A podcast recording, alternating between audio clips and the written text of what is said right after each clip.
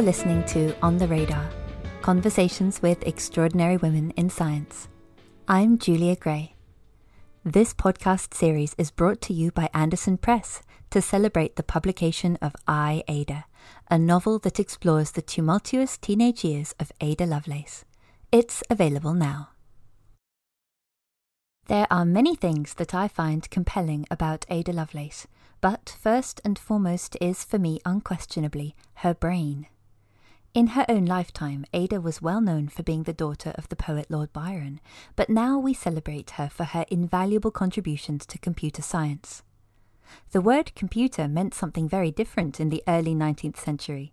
Computers were actually people, often school teachers or clergymen who wanted to earn a bit of extra money, who would fill in by hand tables of mathematical calculations that could be used in navigation or accountancy. But the tables were, of course, not perfect, and errors could have far reaching consequences.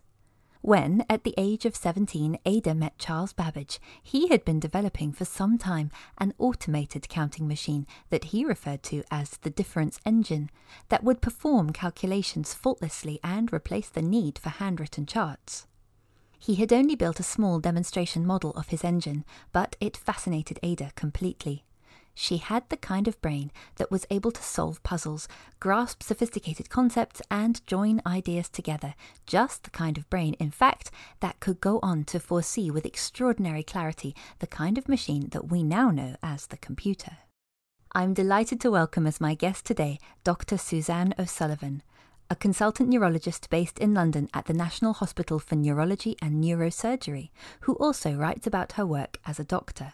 She won the Wellcome Book Prize for her first book, It's All in Your Head, which tells the stories of people with psychosomatic illness. Her second book, Brainstorm, takes a journey around the brain through the stories of people with epilepsy. Welcome, Suzanne. Thank you for having me. It's lovely to have you. And what drew you to neurology in the first place? Well, I mean, for me, the only specialty that ever really, you know, hugely attracted me when I started studying medicine was neurology.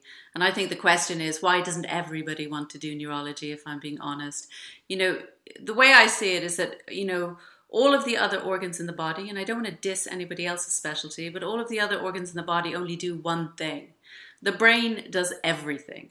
So the brain is controlling absolutely everything that we're doing at any moment, be it your heart rate or the way your eyes move or the way your limbs move or whether you feel happy or whether you feel sad.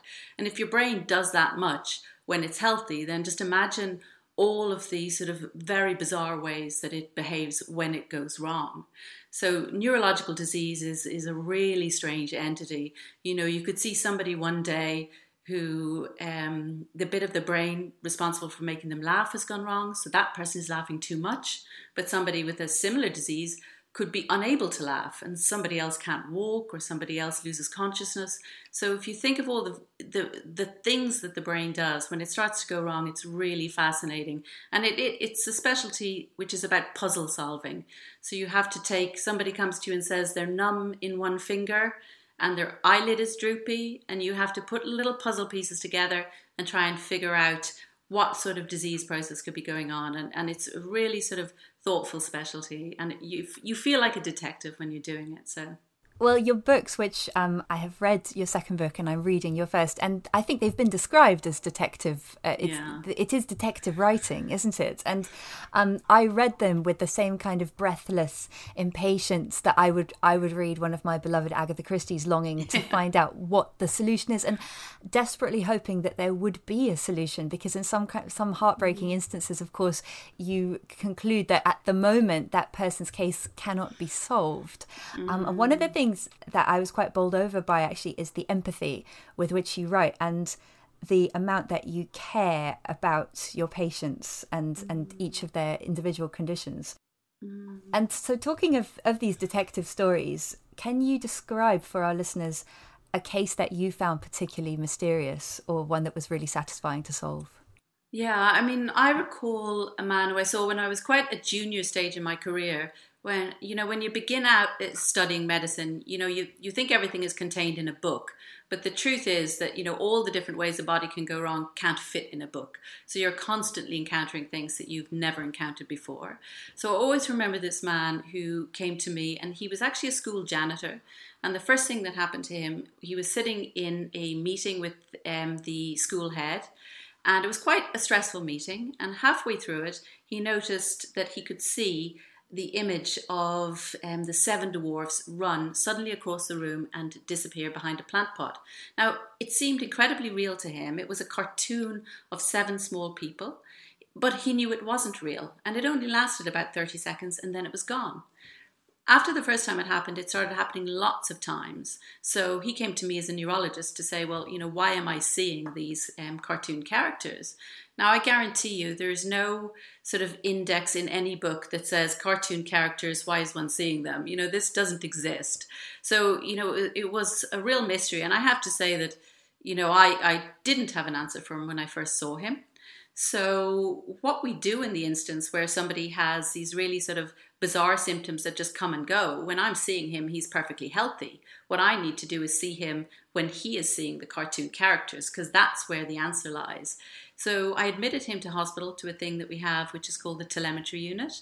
Um, and this is a place where we can bring people into hospital who are only sick for a few minutes a week and we put them in a room and we record everything physiological that we can record. So we record their brain waves, we record their heart rate, their blood pressure, we have a video that looks at the patient. So we're just waiting for this sort of untoward thing to happen and we're going to capture everything that's going on in the body at that moment. And sure enough, this man came in for a week, and for the first couple of days, he's perfectly fine. And then on day three, he reports he has just seen these characters running across the room. And what we could see when he had that sort of symptom is that his brain waves went haywire in association with this. So all of our brains work through electrical activity. When I move a hand, there's electrical activity in my brain. What happened to him was that electrical activity was just arriving in a huge burst when he saw these characters. So, what that meant was that these little cartoon characters were actually the manifestation of an epileptic seizure. And I, I think that might kind of surprise some people because I think people think of seizures as falling on the ground and shaking. But actually, they're just a manifestation of, of a bit of unwanted electrical activity in the brain. And what happens in them depends on that bit of the brain that's diseased. So in this man, it's very likely that a little bit of electrical activity was activating the bit of his brain which remembers something from his childhood, for example. Maybe he'd seen those cartoon characters in his childhood and the memory was being activated by the seizure. Or maybe it was activating his imagination. You know, I don't need to have seen those characters to know what they look like. So perhaps it was just stimulating his his um, imagination. So when I meet people like that man, I just think I'll believe anything when you come and see me. I'll believe any symptom and I'll follow anything to the end because you know what happened for him in the end is once we knew he had epilepsy, we put him on a tablet for epilepsy and the hallucination went away. So it was both mysterious and then thankfully satisfying in the end. So interesting. And that, there's mm. something about, I mean, we know that the, those visions or manifestations, they could be anything, but there's something about Seven Dwarves that, because it's it's almost archetypal, isn't it? I mean, yeah. it's it's something from fairy tale. So it, yeah. it's it, where could it have been coming from? And I'm glad there was a resolution to his case. And what was so yeah. fascinating, I think, is how many different kinds of different ways epilepsy can oh, manifest and yeah. not none of the textbook ones that i might have predicted yeah. um, there's a there's a whole range of them aren't there i mean it pretty much if you can imagine everything your body does is represented somewhere in your brain and if that electrical discharge hits that one little thing that's the thing will go wrong so that you could be you know, my pupil is now determining how much light is in the room. If the electrical discharge hits the bit of my brain that, that helps me do that, then all that will happen in the seizure is my pupil will start constricting, and dilating really quickly. Or, as in the case of that man, if it's in the memory area of the brain, you recall a memory. Or if it's responsible for moving my thumb, my thumb twitches. So it's sort of, you know, it's a specialty which is full of oddities and no two people are the same. You know, telemetry unit is a fascinating place to work because you admit people with very funny symptoms and you set up all this equipment and then you come in every morning to work and you turn on the video and you're just thinking what will i see today? And you know after 20 years of doing it I, you know i've i see new things on a regular basis. And how do you cause it must be hard to predict um, when you might be able to capture that moment. Yeah. How how do you manage that? Is it just a question of watching and waiting? Yes, it is extreme good luck. Although there are, you know, there are things we can do to trigger seizures. So people are more likely to have seizures if they're very tired or if they've had a lot of alcohol. Um, so there are things we can do to sort of um, try and make the seizures more likely. And actually, seizures, I mean, are such odd things that people will often tell us what triggered them. So, for example, there are, is a type of seizure that's triggered by listening to music. Um, so we try and ask the person, is there anything that triggers your seizures? Otherwise, it's watchful waiting and just crossing your fingers and hoping for the best. I love those descriptions of it. It's the kind of eureka moment where you're sitting there and the technician is there and it's the F2 electrode or the yeah. and and you're you're trying to extrapolate that data that is going yeah. to help with the next step which is um, which is treatment yeah. or further investigation. I honestly I found it fascinating. Um, and I, I want to ask about um, about psychosomatic illness now because that was the focus of your first book, and this is super interesting because of the because there's such a crossover uh, into the psychological illness. Um, yeah. So, how, what is psychosomatic illness? So, a psychosomatic illness is where a person suffers with a real disability, and I'm going to emphasize the word real here because there's nothing sort of, these are just as disabling conditions as anything else. But the people with real disabilities that, but they don't have a disease, they're thought to have a psychological cause rather than being due to disease. And the thing I see most often are what or psychosomatic seizures. So people actually blacking out and having convulsions for purely psychosomatic reasons. And I think people have traditionally thought that this is kind of a rarity or an oddity. But actually, you know, on any given week, if I admit six people to hospital with seizures, two will have these psychosomatic seizures. So it's a really common problem that people don't talk about enough. Psychosomatic problems, of course, aren't just seizures. It could be memory loss or headaches or stomach pains or palpitations, anything a person can imagine. Very significant medical problems. And it's probably quite hard to hear as a diagnosis. Yeah. Yeah, I think what's you know there's uh, there's a lot of very sort of negative connotations associated with it, and there's a lot of very old-fashioned associations. So people tend to think about psychosomatic disorders, and they think about people like Freud, who associated psychosomatic disorders as with abuse or emotional distress. So Freud believed that you know if you suffered severe emotional distress and couldn't handle it that you buried it deep inside you so it came out as a physical symptom. And for a long time doctors approached all psychosomatic symptoms in that way. And you can imagine how wrong that goes because it means that a, doctor is, is telling a patient you have a psych, hidden psychological trauma and the patient is saying well no i don't have a hidden psychological trauma thereby sort of almost proving the doctor right, and it's an endless conversation. But we now know that those sort of um, automatic associations with abuse or distress or psychological trauma are, are wrong. Unfortunately, in the public eye, we're still struggling to publicize that fact, which is why I wrote my first book, is to try and explain that these are actually quite normal conditions um, and not sort of, um, and they don't happen because someone is mad or someone is weak or someone is fragile. They are actually part of normal life. I mean, we all get these, as I always say to people. You know, when I speak in public, my voice cracks in a very obvious way. You know, that is a psychosomatic symptom. That's my body reacting in an uncontrollable way to something psychological happening. But unfortunately, for some people, that can lead to disability.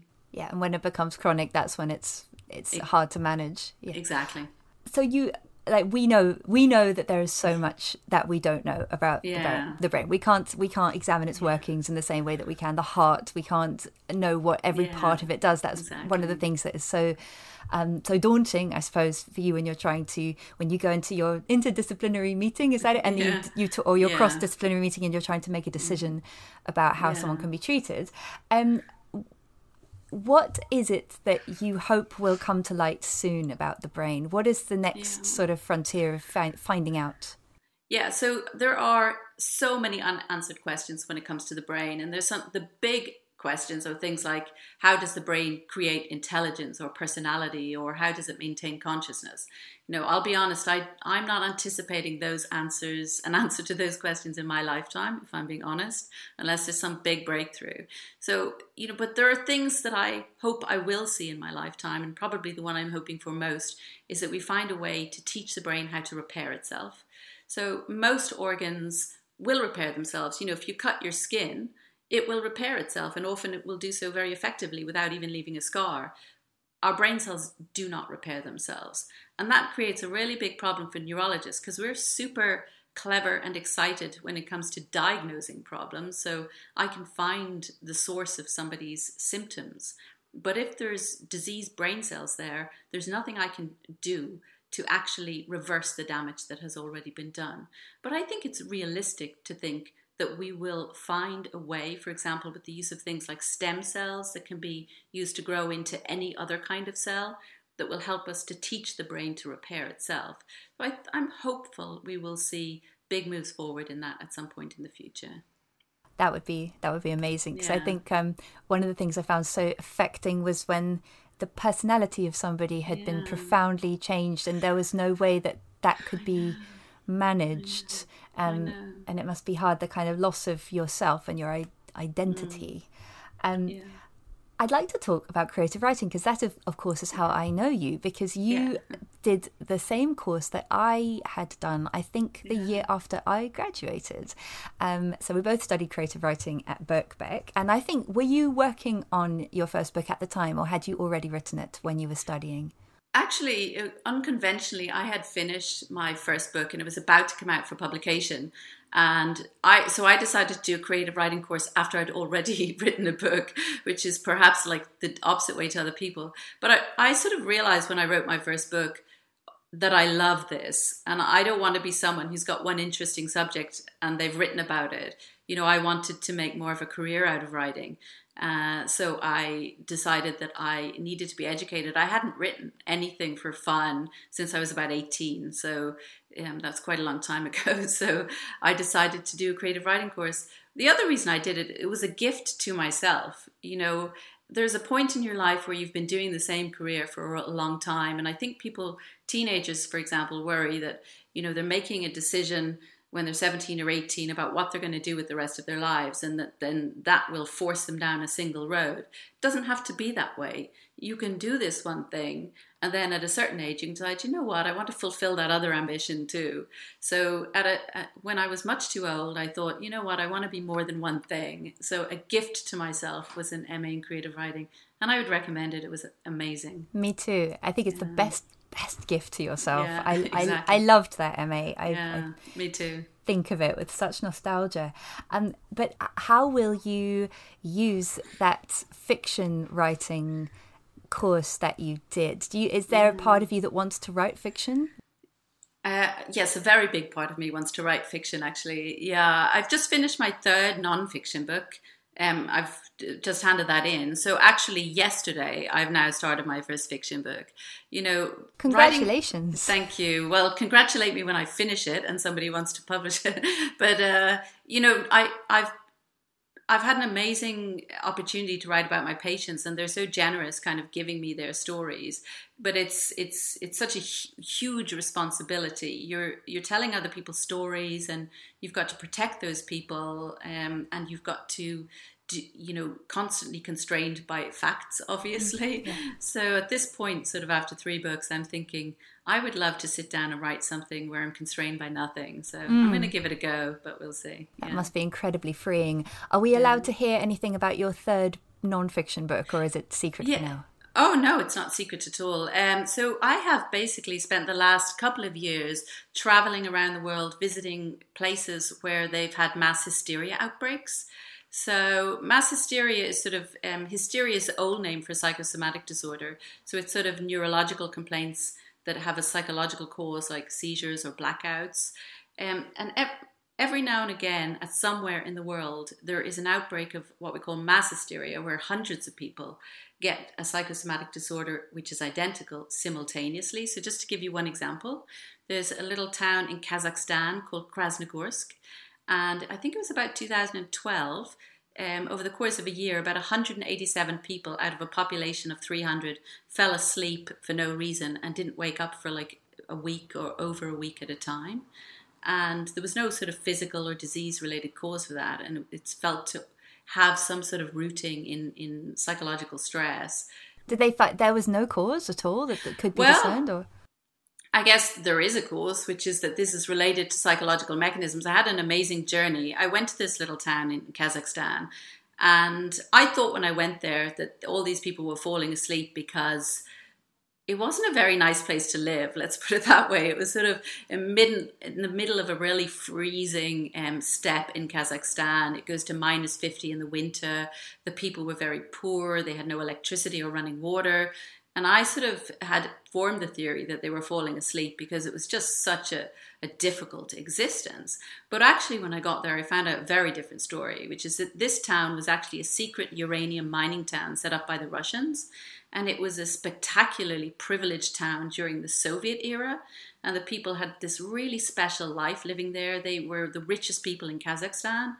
Um, but then the Soviet era fell apart and they went from riches to rags the problem that really led to the sleeping sickness is that they were sort of living in this town that was falling apart and they had this hope that it would become rich again. You know, they'd had this special life that they'd lost. And like any of us, we're all waiting to come out of lockdown and hoping, you know, that everything will still be there. And these people held on to this hope for a long time that this special life was still there. And then they, they realized it wasn't coming back. And the sleeping sickness led them to believe they were being poisoned in the town, which made them leave the town. And so, what the sleeping sickness had done is it solved a problem for them. It said, you know, we got to leave this town we love and we don't want to. And the sleeping sickness made their minds up. It said, you know, you can't live here anymore. They left the town and they all recovered. So it was just, it was kind of a love story. That's what I thought in the end. It was a love story with the town. It was really. It's beautiful. an amazing. It's an amazing story. Yeah. Did they associate the uranium with this th- idea of poisoning? Yeah, I mean, they were convinced that they were being poisoned by something in the atmosphere. Um, and for a year, the government tested for poisons. It was absolutely, it was conclusively ruled out. Um, also, that you know the disease didn't behave like a uranium mine poisoning. So, you know, but it, it, helped the town to believe it was a poisoning, and it helped them to make a very difficult decision. Yeah, and they probably wouldn't have been able to to do so without the magnitude of like it was such a huge event presumably yeah. for them. It gave them that justification. It's an amazing exactly. story. I yeah. can't wait for your third book. I um i would like to ask you about um what advice you would give to a young person who is like you fascinated by the brain. What would you tell them to do or to think about yeah i think that you know the wonderful thing about neurology but not just neurology actually this kind of applies to medicine and biology and, and all the sciences is that it's not one career. So, you know, it is, there is something in this for everybody. So I think we worry that, um, you know, I'm not the right kind of person. You know, I, I, I don't love working with people all the time. So maybe it's not the thing for me hey, well, then maybe you should be a neurosurgeon. You don't even have to talk to anybody in that case. There's a sort of, there is a little sub area of everything for everyone. So maybe you're someone who loves to be in a lab and you love just, you know, trying to have a big discovery for the future. Or maybe you love talking to people of ages, or maybe you love practical doing things with your hands. So, whatever type of person you are, there is an area in sort of neuroscience that will be suited to you. It's also an amazing career if you want to travel, if you want to work anywhere in the world, it translates everywhere. So, I would really encourage people to enter the neurosciences because it's a really fascinating world. I love that there's something for everyone in neuroscience. Yeah. And when I was um, when I was 16, Dr. Baroness Susan Greenfield came to talk to us about the brain, yeah. and I went away and I read her books and I was I wrote to her and she wrote back and I was I was so chuffed. And I love the fact that today's young people can read your books, Suzanne. Thank you Thank so you. much for coming to talk oh, to us today. Thanks so much, Julia. Good luck with your book. In this extract from I, Ada, Ada, Mama, and Miss Stamp, the governess, are in Geneva on their grand tour. They have gone to the public library, where they are admiring a Roman shield that is on display and Ada reflects on the inner workings of her brain. How are you finding Ada's thoughts, Miss Stamp? Mamma says with customary abruptness as though I am not there. Miss Stamp seems temporarily at a loss for words. Well, she says, I don't know if I can speak for Ada about her own thoughts, but those thoughts of hers to which I am privy seem to me to be of great interest and originality. But what about the arrangement of her thoughts? Mamma persists witnessing my daughter, it seems to me that she veers from exclamations on the prettiness of the view to a meditation on some question of arithmetic, pausing to sing a scale or draw an outline of a chimney in chalk, and then declaring that she might perhaps like to learn a new instrument or two. Indeed, says Miss Stamp cautiously. It's true, I do behave like this, and she can't really deny it. Mamma carries on. It seems to me, in short, that Ada's mind is most worryingly disorganized. At this, she squints furiously at the Roman shield, and then at me, as though comparing us both and finding me wanting by contrast. There is a pause. Rather morosely, I gaze at the shield. It is a handsome, shiny, heavy looking thing, exactly what I'd expect the Romans to have made. Someone has beaten away at it for hours, I see, marking it with tiny, identical indentations. In just the same way does Mamma wish my mind to be moulded. It is entirely clear. What is Miss Stamp going to say to Mamma? I've always thought of her as an ally, someone who will come to my defence, to shield me even if I need it. And sure enough, Miss Stamp tells Mamma very prettily that my mind has no shortcomings in so far as its organisation is concerned. Well, Miss Stamp, says Mamma, you do satisfy me with this response, although it remains my strong conviction that my daughter's time would be better employed in mathematical pursuits than, for example, in writing romantic and fanciful stories. At no point has she asked me what I think about my own mind, but that doesn't surprise me. She is paying my governess to educate me, and therefore she can regard my intellect as a purchase, a possession of her own. But if she were to ask me whether I agree, what would I say? In a way, I consider her observations of the way my mind flits from place to place to be quite accurate. But what she calls disorganization, I call something different the feeling of allowing my thoughts to fly from one passion to another, not allowing themselves to be tied down by doubt or digression or ideas about rules, well, that to me feels more like freedom. You've been listening to On the Radar Conversations with Extraordinary Women in Science. On the Radar was produced by Jonathan Moore and me, Julia Gray, and mixed and edited by Jonathan Moore and with special thanks to Paul Black, Rob Farramond, Chloe Sacker, Louise Lamont, Jennifer Johnson, and today's guest, Dr. Suzanne O'Sullivan. Music by Second Person. I, Ada is published by Andersen Press and available wherever you buy your books.